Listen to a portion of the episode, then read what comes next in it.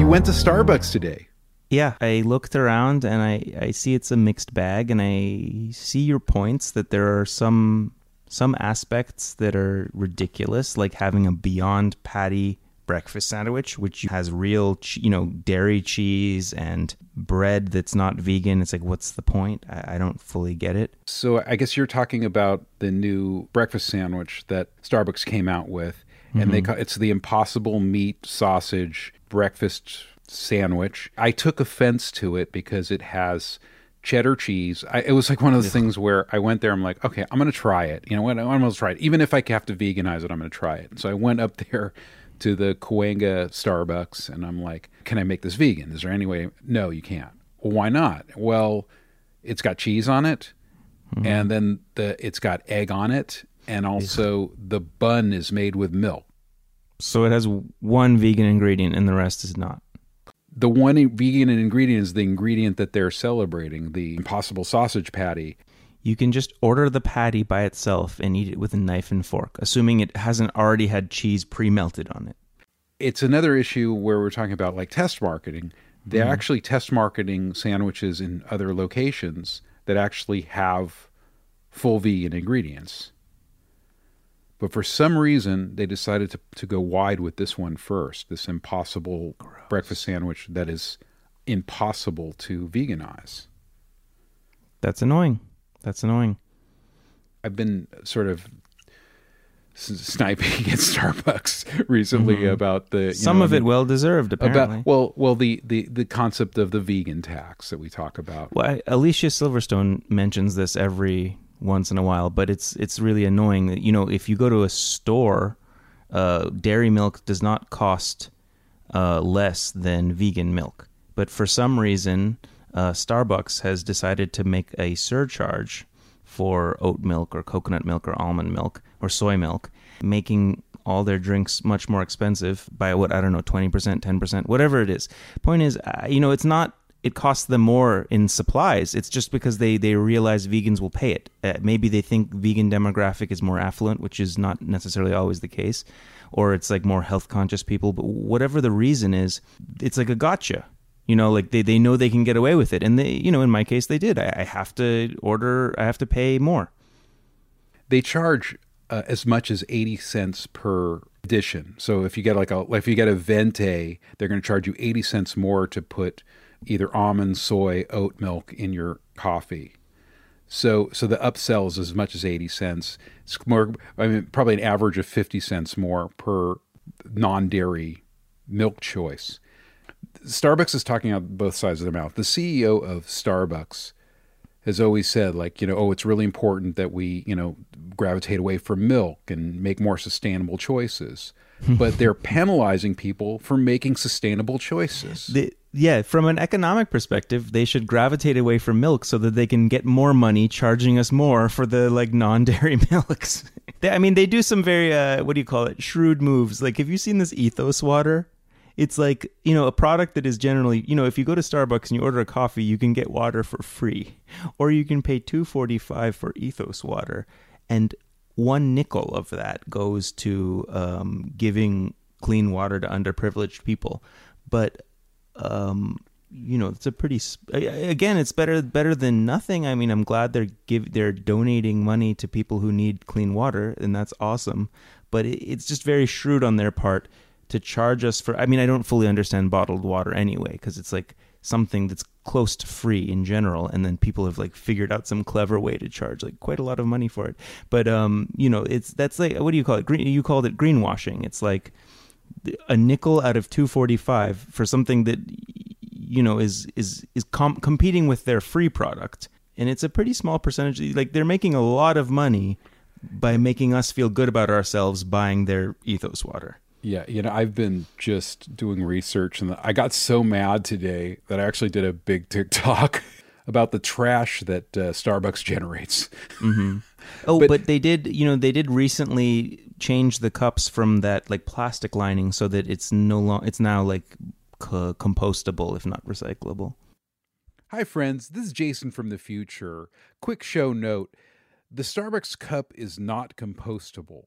It's still lined with plastic. All right, show continues.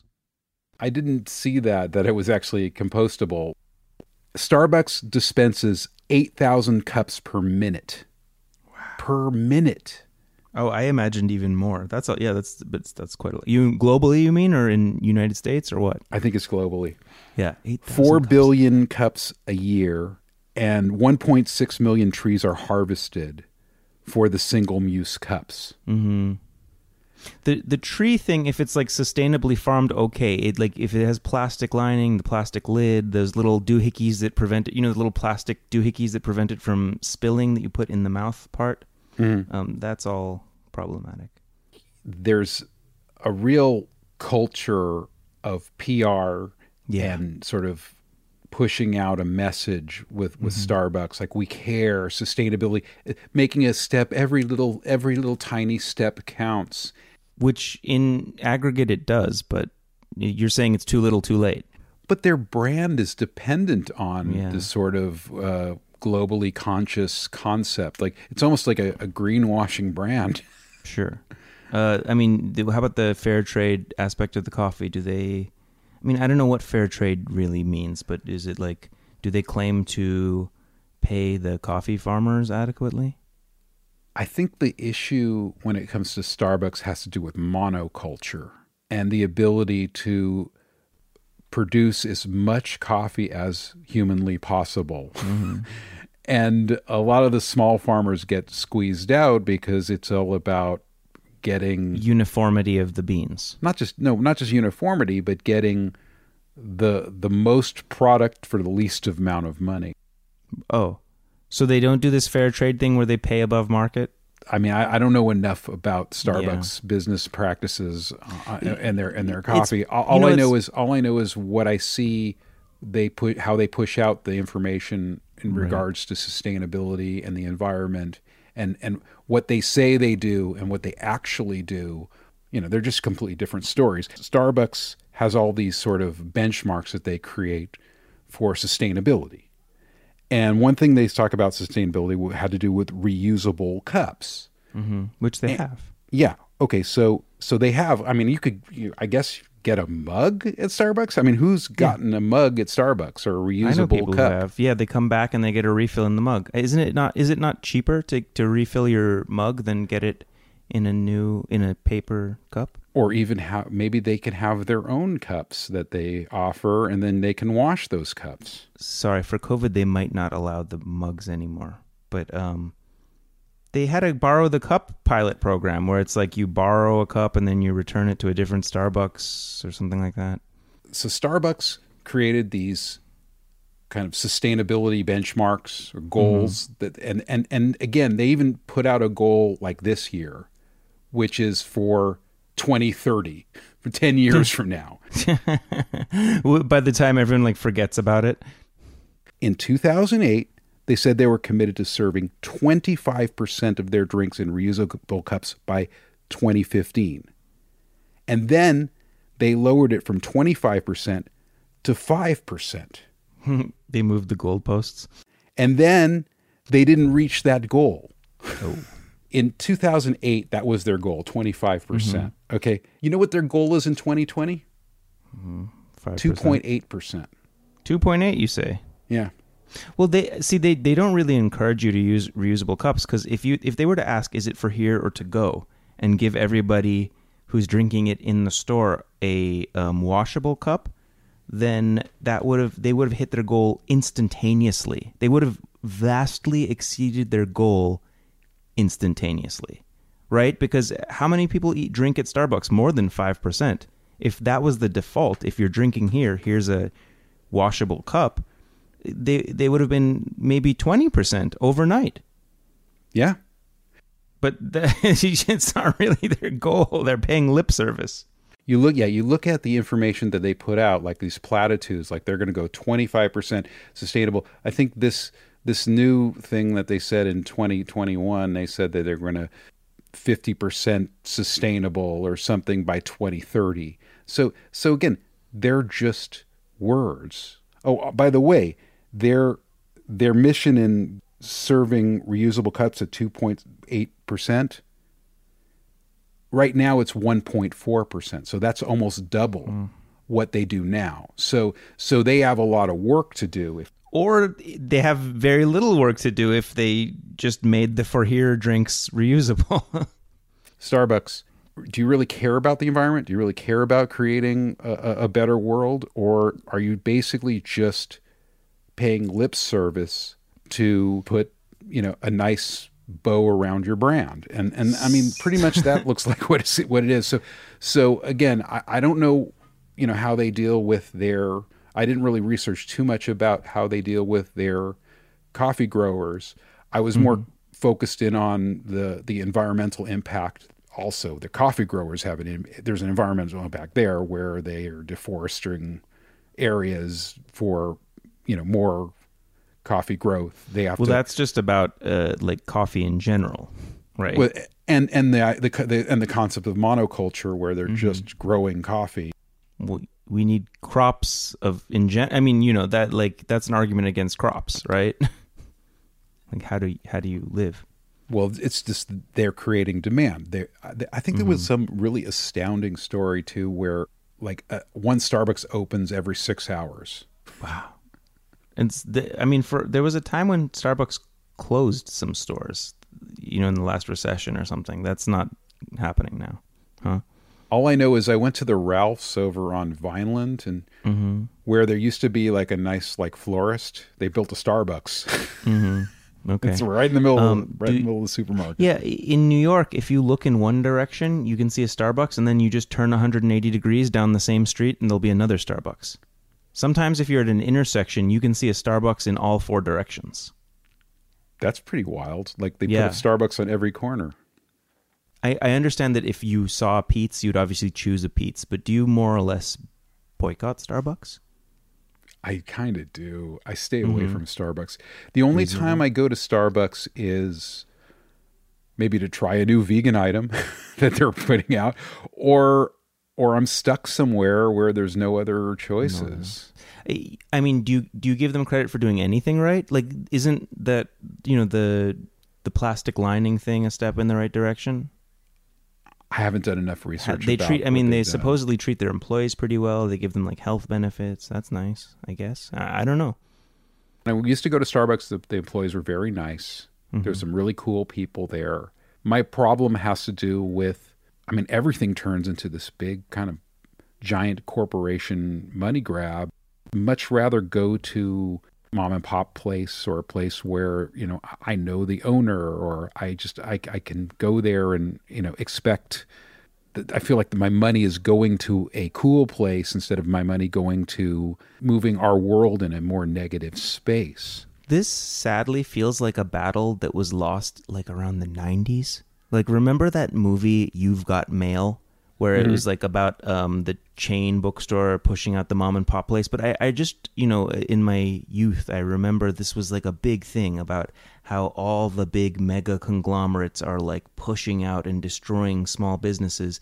And it kind of like bulldozed over and it happened. And and now we're living in that like Amazon disposable products made in China world and I guess you're trying to take the world back, and I I, I applaud you for that. Yeah, maybe I'm just stuck in the past. No, I no. This isn't. Uh, when I say lost, like it's not lost. There, there's an ongoing, you know, rebellion, and um, and it's definitely an uphill battle. The world looks at this different way. We see this with all these cool vegan companies selling out to big ag and dairy and all these other places too. So we're in a place where these companies can't lose. Too big to fail. We're all kind of supporting all these corporations. When we go to the supermarket, when we go to Taco mm. Bell, when we go to any of these places, we're not, you know, making the most sensible choices because we want to have a normal life like everybody else. And beyond that, a 7 billion population cannot exist, cannot be sustained without a certain economy of scale. And hopefully that doesn't mean cutting corners and burning forests down. Yeah, but we can all survive without Starbucks. yeah, I suppose so. I've seen the level of their coffee decline in the last whatever 15 years. Based on your taste of it? It's not the same quality coffee and it's not brewed the same way, and it's harder and harder to get a good cup of coffee at Starbucks than it used to be. And it just has to do with the, you know, I guess maybe the the the the amount of co- the amount of demand, uh, the, the you know the, the bean counting, literally and figuratively. That's funny. All that that also opens up room for other people. There's a big corporation like Blue Bottle Coffee. Blue Bottle is great coffee. They have this great, incredible pour over. They were purchased by Nestle. Ugh. I, I've heard you like Pete's, which uh, it's great because they, they can give you all vegan lattes and actual vegan breakfast sandwiches. But I think, aren't they also owned by Starbucks? No, Pete's is not owned by Starbucks. It's, it is owned by a large entity. Pete's is owned by JAB Holdings Company, Jab Holdings Company. What else do the, does Jabs own? Jab Holdings owns Stumptown, Intelligentsia, and Coffee and Tea Mighty Leaf Company. Krispy Kreme. Panera Krispy Bread. Kreme. So okay, so yeah, so it's a so Luxembourg-based company. Interesting. Oh, it's almost 200 years old. Wow. 200 years of imperialism. Let's talk about Starbucks because you you go to Starbucks. I don't go to Starbucks that much. What do you order at Starbucks? A half caf coconut milk latte Okay. with stevias. Okay. Um, I, I mean, I can't say I go that much, but it's when it's when I'm walking by. Do you get any food? No, I mean, there's there. I I agree with you that there are very few food items I can eat there. I can sometimes eat like a bag of almonds. They do have one thing that's good that's vegan. It's like um, I don't know how to say it, but they're they're like basically cheese puffs, but without cheese. They're vegan. You can get a bagel with their um, avocado spread.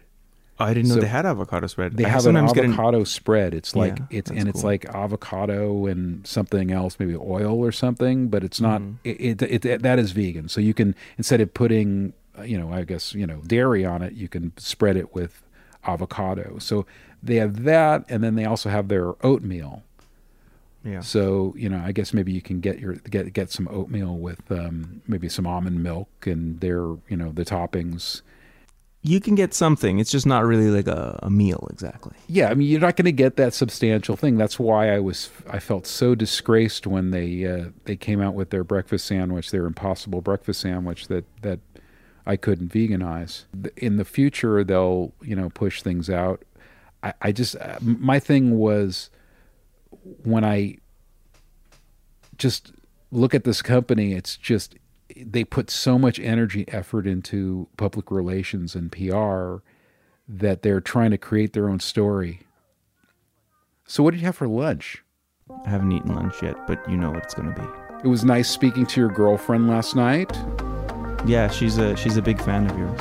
That's so weird. She loves your vids. You know, I'm just pimping hard, man.